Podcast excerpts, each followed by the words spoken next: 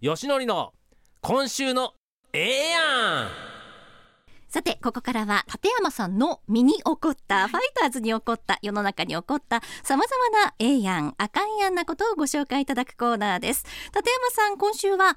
A やん、あかんやん、どちらですか今週はあかん やんあ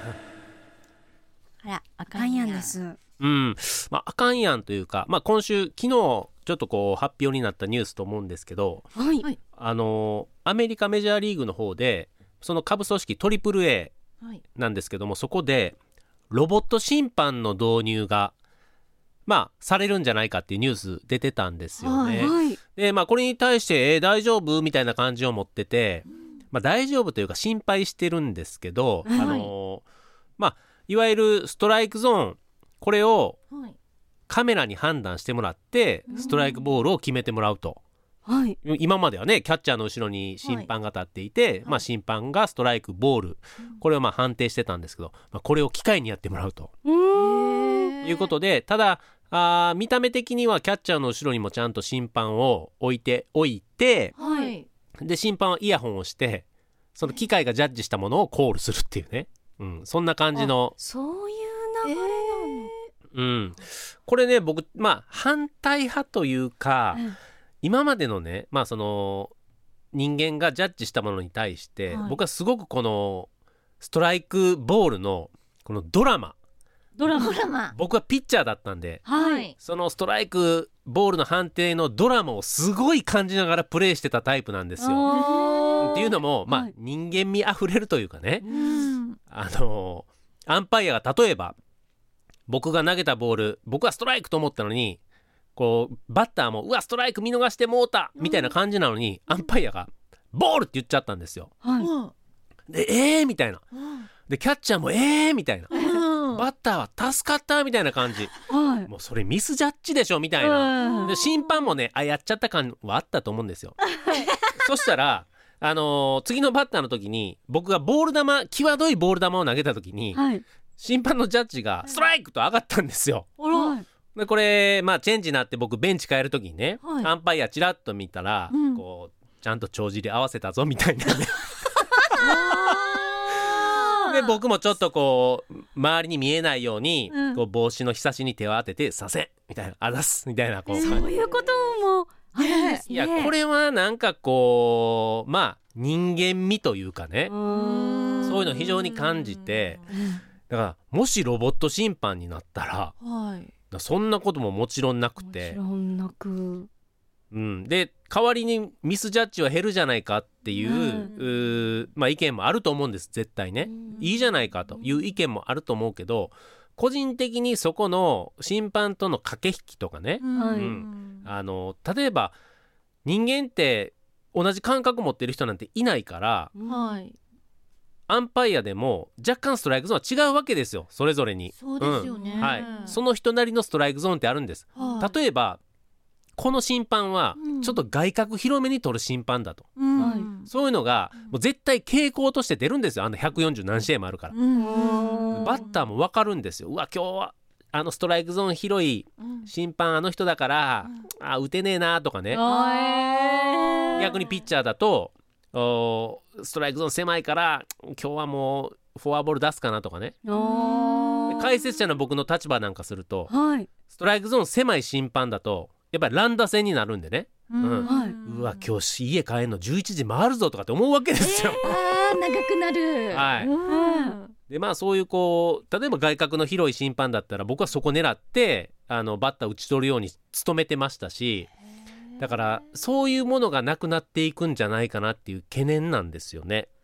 そっかそういう特徴みたいなものは本当に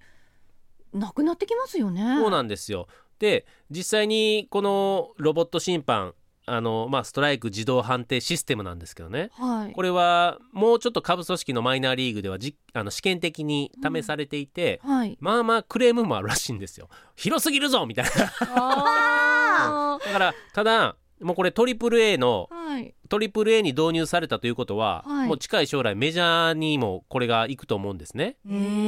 からもう秒読み段階に入ってきてる中、うん大丈夫かなっていうところと、うんあとねキャッチャーの、まあ、技術の一つにはい。フレーミングという技術があって、フレーミング、はい、これはキャッチャーがまあボールを取るときにいかにねこうストライクゾーンに見せるかっていう技術なんですけどうーんこれが全くいらなくなると。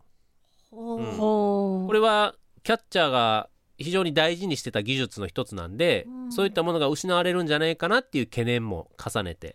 それはボールの球でもうんストライクにキュッて見せられるようなそうそうそう技術なんですかもちろんねこの、まあ、重力がありますから、はいで低め膝元ギリギリのボールを取るとミットが下に垂れちゃって、はアンパイアがこうボールってこうなることもあるんですあがーそこをねうんその技術でね、はい膝よりちょっと高くバシッとこう取ることで、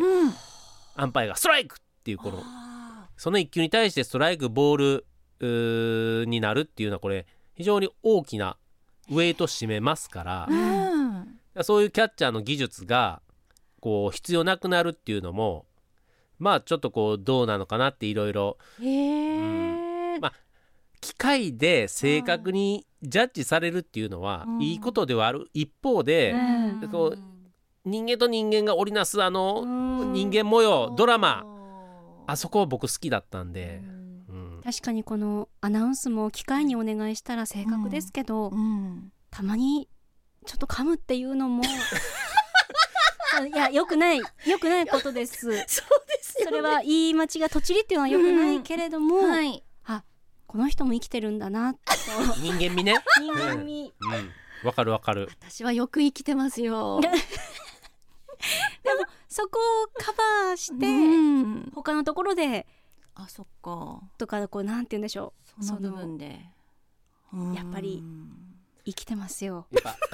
う人ん間味血の通人間っ味たはいそういうやりとりアンパイアも嫌と思いますよ。イヤホンから流れてきたものをね、うんあのストライクボールっていうのに、はい例えば気合い入れてジャッジするアンパイアもいるわけですすっよ。ごいこうアクションの大きな方いらっしゃいますよねね